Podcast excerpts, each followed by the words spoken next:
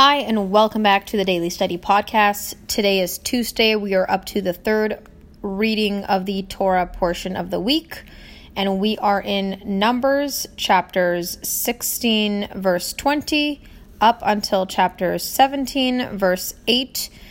And we're talking about Korach and the people who offered up incense. There were 250 people who offered up incense, and besides these, there was a large crowd of people whom Korah had won over to his side with the help of two members of the tribe of Reuven, the brothers Datan and Aviram. Moses tried to convince these other rebels to abandon Korach's ways.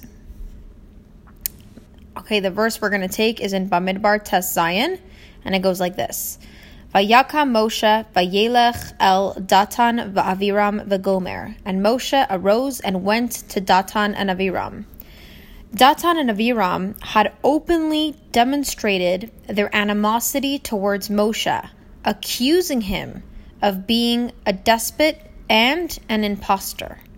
Moreover, Hashem himself had already sealed their punishment instructing Moshe only to save the other rebels from Datan and Aviram's impending fate.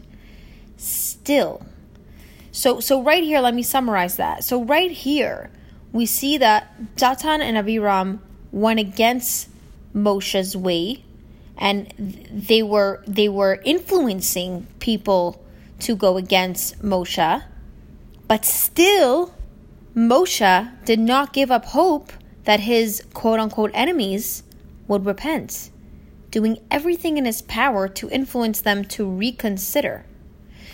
And we learn from Moshe to always do whatever we can to bring our brothers back to God and His Torah, even when it seems that all hope is lost. And this is true even when they're ignoring their faith intentionally, and all the more so when they're acting out of ignorance.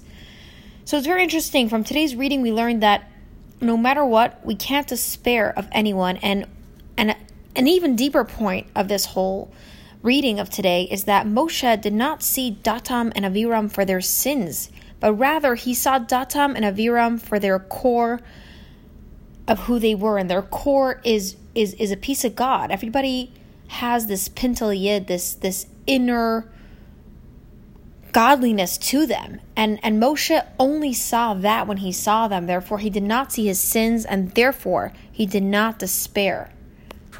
And that was it for today's daily study. Stay tuned for the next episode.